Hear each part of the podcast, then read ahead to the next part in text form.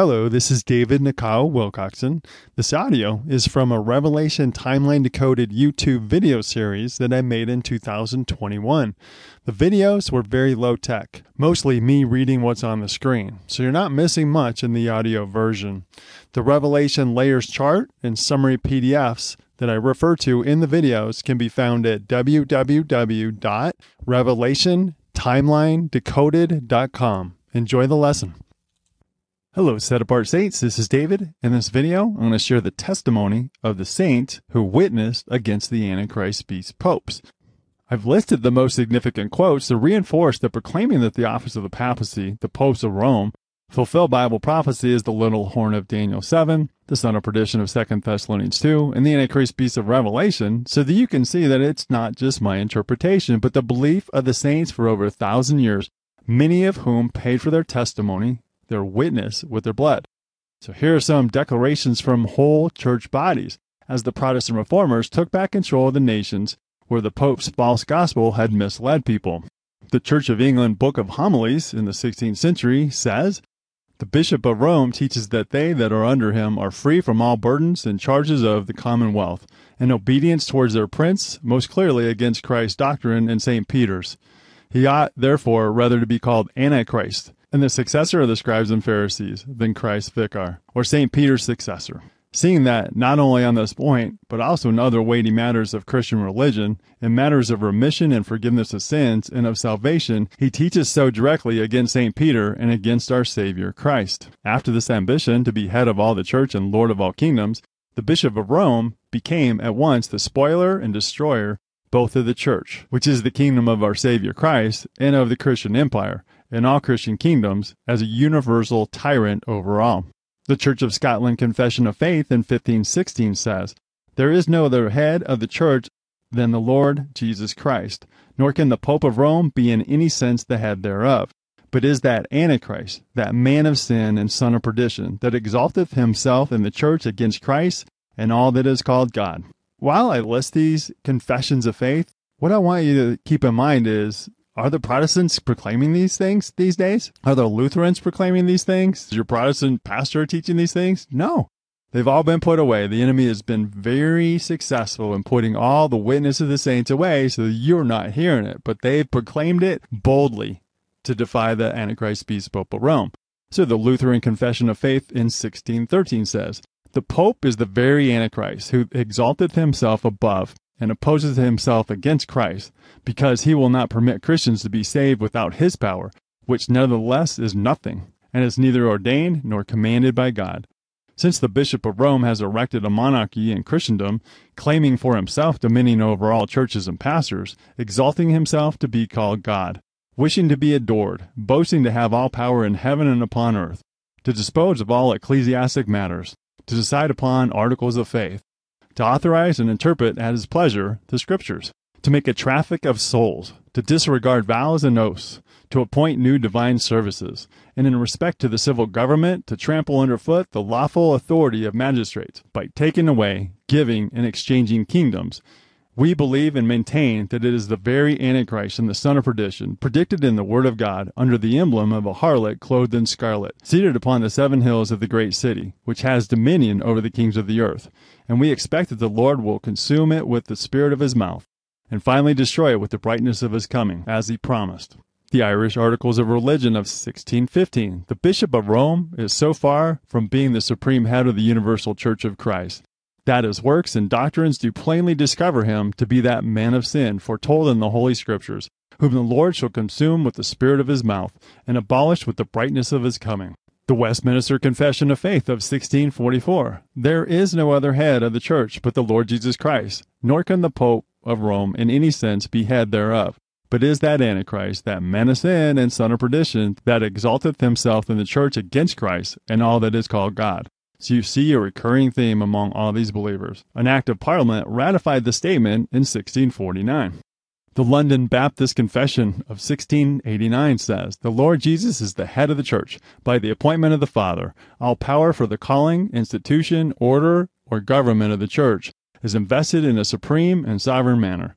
Neither can the Pope of Rome in any sense be head thereof, but is that Antichrist, that man of sin and son of perdition, that exalteth himself in the church against Christ and all that is called God, whom the Lord shall destroy with the brightness of his coming. So you see this same theme. They're all proclaiming it as church bodies, and this has been lost in these end times people are debating on Facebook and YouTube who is the Antichrist? Who is the Antichrist? And these people have already told you who the Antichrist is. So keep the following testimonies in mind when persecution strikes, for we have a great cloud of witnesses who have gone before us, who have run the race, who stayed true to Messiah and exposed the enemy. Arnulf was the Bishop of Orleans in the 10th century.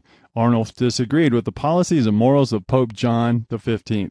At the Council of Reims, which was called by the King of France in 991, Arnulf declared that the pontiff, clad in purple and gold, was Antichrist, sitting in the temple of God and showing himself as God. Berenger of Tours in 1088 was a gifted teacher and brilliant theologian, for he called Pope Leo IX not pontifex, but pontifex and pultifex. The Roman Church a council of vanity, the church of the malignant, and the Apostolic See the seat of Satan. Eberhard II in 1240 was the Archbishop of Salzburg. He denounced Pope Gregory IX at the Council of Regensburg, stated at a synod of bishops held at Regensburg in 1240 that the people of his day were accustomed to calling the Pope Antichrist. John Wycliffe, who translated the Latin Vulgate Bible into English and placed it in the hands of the people, said, We suppose that Antichrist, the head of all these evil men, is the Pope of Rome. Matthias of Janov was a 14th century Bohemian ecclesiastical writer. His writings paved the way for the Hussite movement. He said, The Antichrist has already come. He is neither Jew, pagan Saracen, nor worldly tyrant, but the man who opposes Christian truth and the Christian life by way of deception. He is and will be the most wicked Christian, the Pope, falsely styling himself by that name, assuming the highest station in the church and possessing the highest consideration, arrogating dominion over all ecclesiastics and laymen one who, by the workings of Satan, assumes to himself power and wealth and honor, and makes the church, with its goods and sacraments, subservient to his own carnal ends. Sir John Oldcastle was an English Lollard leader. He said, But as touching the Pope and his spirituality, I owe them neither suit nor service. For so much as I know him by the Scriptures to be the great Antichrist, the son of perdition, the open adversary of God, and the abomination standing in the holy place. I know him, the Pope, by the Scriptures to be the great Antichrist, the son of perdition. Rome is the very nest of Antichrist, and out of that nest come all the disciples of him. William White, a well spoken priest and follower of John Wycliffe, said that the wicked living of the Pope and his holiness is nothing else but the devilish estate and heavy yoke of Antichrist, and therefore he is an enemy unto Christ's truth. William Tyndale translated the scriptures into English. He said, The preaching of God's word is hateful and contrary to them. Why? For it is impossible to preach Christ except thou preach against Antichrist, the Pope. That is to say, them which with their false doctrine and violence of sword enforce to quench the true doctrine of Christ. Tyndale was arrested, tried, and sentenced to death by the Antichrist beast popes of Rome. Huldrych Zwingli was a great Swiss reformer. He said, I know that in it works the might and power of the devil, that is, of the Antichrist. The papacy has to be abolished. By no other means can it be more thoroughly routed than by the word of God, because as soon as the world receives this in the right way, it will turn away from the Pope without compulsion. Love that quote, and I'm trying to bring that to fulfillment by exposing the deceptions of the Pope to render him powerless. John Calvin in the 16th century was an influential French theologian. He said, I deny him to be the vicar of Christ, who, in furiously persecuting the gospel, demonstrates by his conduct that he is the Antichrist. I deny him to be the successor of Peter. I deny him to be the head of the church. Some persons think us too severe and censorious when we call the Roman pontiff Antichrist. Daniel and Paul had predicted that Antichrist would sit in the temple of God. We affirm him to be the Pope. But those who are of this opinion do not consider that they bring the same charge of presumption against Paul himself, after whom we speak. Martin Luther sparked the Protestant Reformation. He said, Nothing else in the kingdom of Babylon and of the very Antichrist. For who is the man of sin and the son of perdition? But he who by his teaching and his ordinances increases the sin and perdition of souls in the church, while he, the Pope, yet sits in the church as if he were God. All these conditions have now, for many ages, been fulfilled by the papal tyranny. I know that the Pope is the Antichrist and that his throne is that of Satan himself. Nicholas von Amsdorf was a colleague of Luther. He said, He will be revealed and come to naught before the last day, so that every man shall comprehend and recognize that the Pope is the real, true Antichrist, and not the vicar of Christ. Therefore, those who consider the Pope and his bishops as Christian shepherds and bishops are deeply in error. But even more are those who believe the Turk is the Antichrist because the Turk rules outside the church and does not sit in the holy place, nor does he seek to bear the name of Christ, but is an open antagonist of Christ and his church. This does not need to be revealed, but it is clear and evident because he persecutes Christians openly and not as the Pope does, secretly under the form of godliness. Philip Melanchthon was a German reformer in the 16th century. He said, Since it is certain that the pontiffs and the monks have forbidden marriage, it is most manifest, and true without any doubt, that the Roman pontiff, with his whole order and kingdom, is very Antichrist. Likewise, in 2 Thessalonians 2, Paul clearly says that the man of sin will rule in the church, exalting himself above the worship of God. But it is certain that the popes do rule in the church, and under the title of the church in defending idols. Wherefore I affirm that no heresy hath risen, nor indeed shall be, with which these descriptions of Paul can more truly and certainly accord and agree than with this pontifical kingdom. John Hooper was the Bishop of Gloucester from 1551 to 1554, an English reformer who was martyred during the Queen Mary persecutions. He said, Because God hath given this light unto my countrymen, which be all persuaded that the Bishop of Rome, nor none other, is Christ's vicar upon the earth. It is no need to use any long or copious oration. It is so plain that it needeth no probation. The very properties of Antichrist, I mean of Christ's great and principal enemy, are so openly known to all men that are not blinded with the smoke of Rome, that they know him to be the beast that John described in the Apocalypse. In 1555, Master John Bradford, a faithful minister, valiantly and cheerfully gave his blood testifying against the Antichrist beast Pope. He said, The usurped authority of the supremacy of the Bishop of Rome is undoubtedly that great Antichrist, of whom the apostles do so much admonish us. Wherefore I am now condemned and shall be burned as a heretic. For because I will not grant the Antichrist of Rome to be Christ's vicar general and supreme head of the church, here and everywhere upon the earth, by God's ordinance. Hugh Latimer, the Bishop of Worcester, was burned to death for his witness against the Pope next to John Bradley and Nicholas Ridley. He said, What fellowship hath Christ with Antichrist? Therefore it is not lawful to bear the yoke of the papists. Come forth from among them, and separate yourselves from them, saith the Lord. Nicholas Ridley was the English Bishop of London. He said, The see of Rome is the seat of Satan, and the bishop of the same, that maintaineth the abominations thereof, is Antichrist himself indeed. And for the same causes, this see at this day is the same which St. John calls in his revelation Babylon, or the whore of Babylon and spiritually Sodom and Egypt, the mother of fornications and abominations upon the earth. Thomas Cranmer was the Archbishop of Canterbury. He was responsible for establishing the first doctrinal and liturgical structures of the Reformed Church of England. He was tried for treason and heresy, imprisoned for two years. He was set in a tower and forced to watch the execution of Hugh Latimer and Nicholas Ridley. He fainted at the sight of the burnings, and under pressure, he renounced his faith. On March 21, 1556, he withdrew his forced confession, proclaimed the truth about the true faith, and testified against the Pope. He proclaimed, Christ biddeth us to obey the King. The Bishop of Rome biddeth us to obey himself. Therefore, unless he be Antichrist, I cannot tell what to make of him. Wherefore, if I should obey him, I cannot obey Christ. Whereof it followeth Rome to be the seat of Antichrist, and the Pope to be the very Antichrist himself. I could prove the same by many other scriptures, old writers, and strong reasons. As for the Pope, I refuse him as Christ's enemy and the Antichrist, with all his false doctrine. Thomas Cranmer was taken to where Latimer and Ridley had been burnt six months before and set on fire. He placed his hand in the fire, the one with which he had falsely signed the renouncement of his beliefs, and said, This hath offended. He held his hand in the fire, never pulling it out until the fire took all of him. That's a hero of the faith. John Holy in the 16th century was a Cambridge King's College minister. He said, Mark well here, good Christians, who is this beast, and worshippers that shall be partakers of that unspeakable torment? The beast is none other than the carnal and fleshly kingdom of Antichrist, the Pope with his rabble of false prophets and ministers, as it is most manifest, which to maintain their high titles, worldly promotions, and dignities, do much cruelty, daily more and more set forth and establish their own traditions, decrees, decretals, contrary to God's holy ordinances, statutes, laws, and commands, and wholly repugnant to a sincere and pure religion and true worshipping. John Knox, a great leader of the Reformation in Scotland, said, First, then, not only are all the impious traditions and ceremonies of the Papists taken away, but also that tyranny, which the Pope himself has for many ages exercised over the Church, is altogether abolished, and it is provided that all persons shall in the future acknowledge him to be the very Antichrist and son of perdition who Paul speaks of. The Mass is abolished as being an accursed abomination and a diabolical profanation of the Lord's Supper, and it is forbidden to all persons in the whole kingdom of Scotland either to celebrate or hear it. As for your Romish church, it is now corrupted. I no more doubt that it is the synagogue of Satan, and the head thereof, called the Pope, to be the man of sin, of whom the apostle speaketh.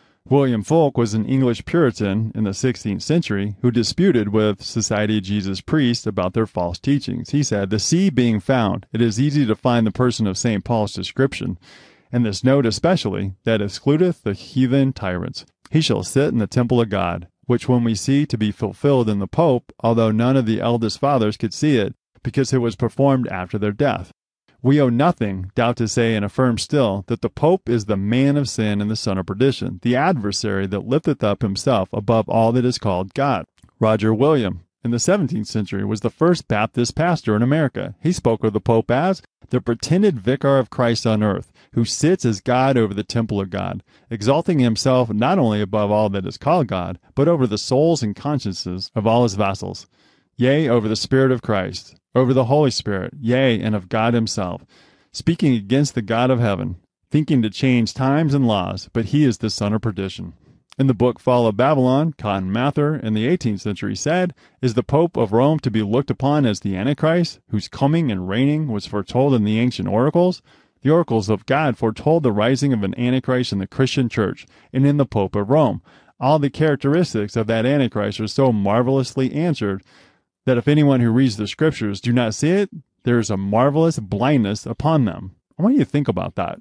Think about that statement and what's going on right now as you look at comments on Facebook and YouTube, and they're trying to figure out who's the Antichrist. And look at this clear, plain statement in the 18th century. He's telling you straight up. He's the Pope of Rome is the son of perdition. He's the Antichrist. And it's so marvelously fulfilled in them that if you read the scriptures and you don't see it, you're marvelously blind. And that ties in, interestingly, with Messiah's words to the end times church era of Laodicea. What did he say? He said, You think you're rich and have need of nothing. But I tell you that you're wretched, miserable, naked, poor, and blind. And that's exactly how people are today. They think they know scriptural truth. They think they know how the end times is going to play out and, and the futuristic seventh week of Daniel and the fulfillment of Revelation and the end times and the seven year tribulation period featuring a one man Antichrist. They think they know the truth, but they're blind. They've been deceived by the enemy. And all these testimonies from these spirit filled men have been pushed aside by the enemy. You don't hear these quotes from your pastor.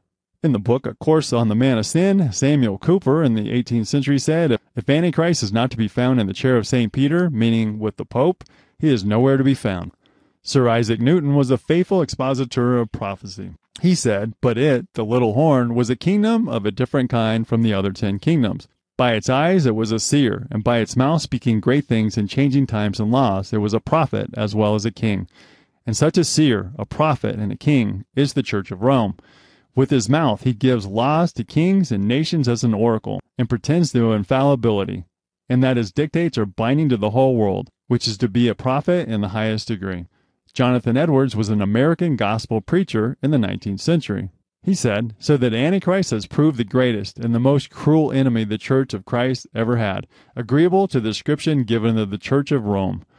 And I saw the woman drunk with the blood of the saints and with the blood of the martyrs of Jesus. Thus did the devil and his great minister Antichrist rage with violence and cruelty against the church of Christ. And thus did the whore of Babylon make herself drunk with the blood of the saints and martyrs of Jesus. John Wesley was an Anglican cleric and theologian. He, the Pope, is in an emphatical sense the man of sin, as he increases all manner of sin above measure. And he is, too, properly styled the son of perdition as he has caused the death of numberless multitudes, both of his opposers and followers. He is I that exalteth himself above all that is called God, or that is worshipped, claiming the highest power and highest honor, claiming the prerogatives which belong to God alone. The whole succession of popes from Gregory VII are undoubtedly antichrists. Yet this hinders not, but that the last pope in the succession will be more eminently the Antichrist, the man of sin, adding to that of his predecessors a peculiar degree of wickedness from the bottomless pit.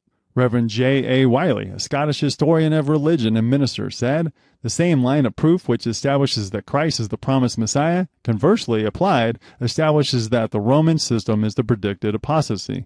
In the life of Christ, we behold the converse of what the Antichrist must be, and in the prophecy of the Antichrist, we are shown the converse of what Christ must be and was. And when we place the papacy between the two and compare it with each, we find, on the one hand, that it is the perfect converse of Christ, as seen in his life, and on the other, that is the perfect image of Antichrist, as shown in the prophecy of him. We conclude, therefore, that if Jesus of Nazareth be the Christ, the Roman papacy is the Antichrist. Charles Haddon Spurgeon, in the 19th century, a Reformed Baptist preacher, said, Her idolatries are the scorn of reason and the aberrance of faith. The iniquities of her practice and the enormities of her doctrine almost surpass belief. Popery is as much the masterpiece of Satan as the gospel is the masterpiece of God. There can scarcely be imagined anything of devilish craftiness or satanic wickedness which could be compared with her. She is unparalleled as the queen of iniquity.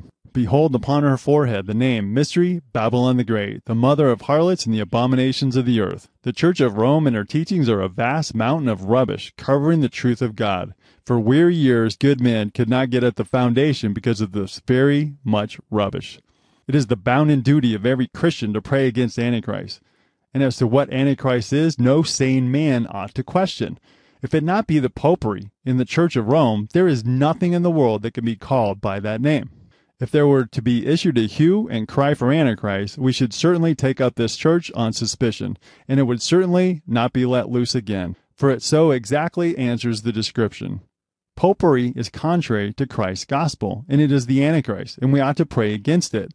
It should be the daily prayer of every believer that Antichrist might be hurled like a millstone into the flood, and for Christ because it wounds Christ, because it robs Christ of his glory, because it puts sacramental efficacy in the place of his atonement, and lifts a piece of bread into the place of the Savior, and a few drops of water into the place of the Holy Ghost, and puts mere fallible men like ourselves up as the vicar of Christ on earth. If we pray against it because it is against him, we shall love the persons though we hate their errors. We shall love their souls though we loathe and detest their dogmas. And so the breath of our prayers will be sweetened because we turn our faces towards Christ when we pray.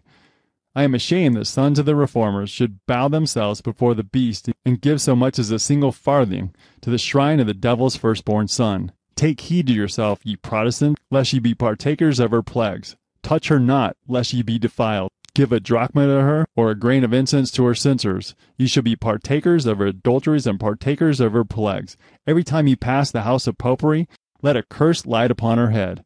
Thus said the Lord, Come out of her, my people, that ye be not partakers of her sins, and that ye not receive of her plague. For her sins have reached unto heaven, and God hath remembered her iniquities. These are the battles with sin, and the battles with false doctrines, and the battles with war. Fight these battles, Christian, and you will have enough to do. We must have no truce, no treaty with Rome. War, war, war with her. There cannot be peace. She cannot have peace with us. We cannot have peace with her.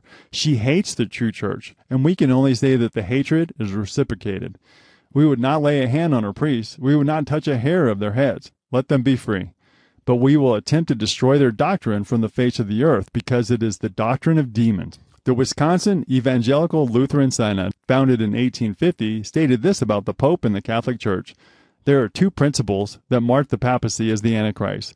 One is that the Pope takes to himself the right to rule the church that belongs only to Christ. He can make laws forbidding the marriage of priests, eating or not eating meat on Friday, birth control, divorce, and remarriage, even when there are no such laws in the Bible. The second is that he teaches that salvation is not by faith alone, but by faith and works. The present Pope upholds and practices these principles. This marks his rule as anti-Christian rule in the church. All popes hold the same office over the church and promote the same anti-Christian belief, so they are all part of the reign of the Antichrist. The Bible does not present the Antichrist as one man for a short time, but as an office held by a man through successive generation. Is the title like King of England? In Romanism and the Reformation, Henry Grattan Guinness said, the rule of Rome revived in a new form, and was as real under the popes of the 13th century as it had been under the Caesars of the first. It was as oppressive, cruel, and bloody under Innocent III as it had been under Nero and Domitian. The reality was the same, though the forms had changed. The Caesars did not persecute the witnesses of Jesus more severely or bitterly than the popes. Diocletian did not destroy the saints or oppose the gospel more than did the Inquisition of papal days. Rome is one and the same all through, both locally and morally. One dreadful wild beast represents her, though the symbol, like the history it prefigures, has two parts. There was the undivided stage and there was the tenfold stage. The one is Rome pagan, the other Rome papal. The one is the old empire, the other the Roman pontificate. The one is the empire of the Caesars, the other is the Roman papacy. You shrink from it, do you? I accept it. Conscience constrains me.